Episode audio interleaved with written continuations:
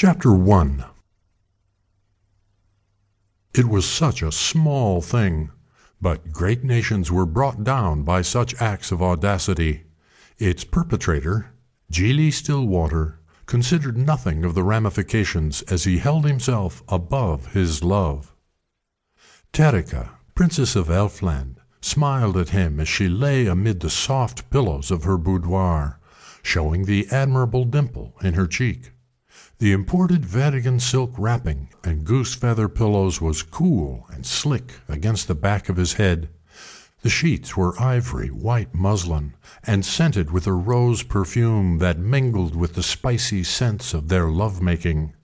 Wax candles burned on the tables and dressers, their comforting flicker pushing the evening's shadows off into the corners. Incense burned in a small brazier on the princess's headboard filling his head with the smoke of cinnamon wood and cloves. The soft glow of candlelight highlighted the sheen of sweat covering her skin, made flawless through expensive oils and lotions, and the steaming baths with the finest soaps and shampoos from the royal chemists. He loved the soft curves of her aristocratic body, much more pleasant to touch than the thin, hard bodies of camp whores who serviced the men of his unit. How fortunate was he, a common soldier in the king's army, to have found the love of a princess. She warned him to be cautious and discreet, for the king required that she should remain chaste. The reality was far different and much more sensual. Her almond centered eyes, flecked with green and gold, shimmered as he sprawled beside her, wearied from his exertions. You have such a gift for making me happy. It was a pleasure, my lady. He leaned down and kissed her full, soft lips. If only we could make this moment last forever. Her delicate fingers toyed with the tassel hanging down from her canopy. I wish that as well, he said, and what must I do to remain yours forever? She laughed like musical notes from an orchestral reed pipe. Giele, I'm royalty.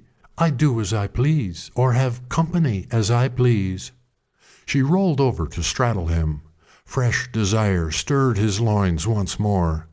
And right now I'm pleased to have you here, and here.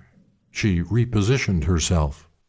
He caressed her smooth, pale thigh with his tan, calloused hand. Before he'd ever lain with Terika, He'd feared some kind of reprisal would be exacted against him for daring to touch royalty. The princess assured him that such experiences were normal among royalty. Her father's own exploits were the stuff of legend. In his youth he'd selected commoner women of beauty for his concubines, and had even married one and fathered Terika with her.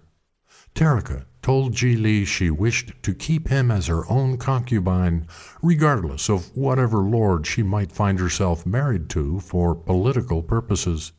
She was his princess, and he believed her, even when she'd first allowed him to take her. The gift of her virginity had convinced him more than anything of her sincerity. Even though I'm a common soldier? She kissed him. You are a most uncommon soldier, dear Li. Outside the palace, a cold autumn rain battered the windows and walls. Lightning flickered, and answering peals of thunder rattled against the palace walls. The crackling fire, luxurious curtains, and a thick bearskin rug warmed Terika's chambers.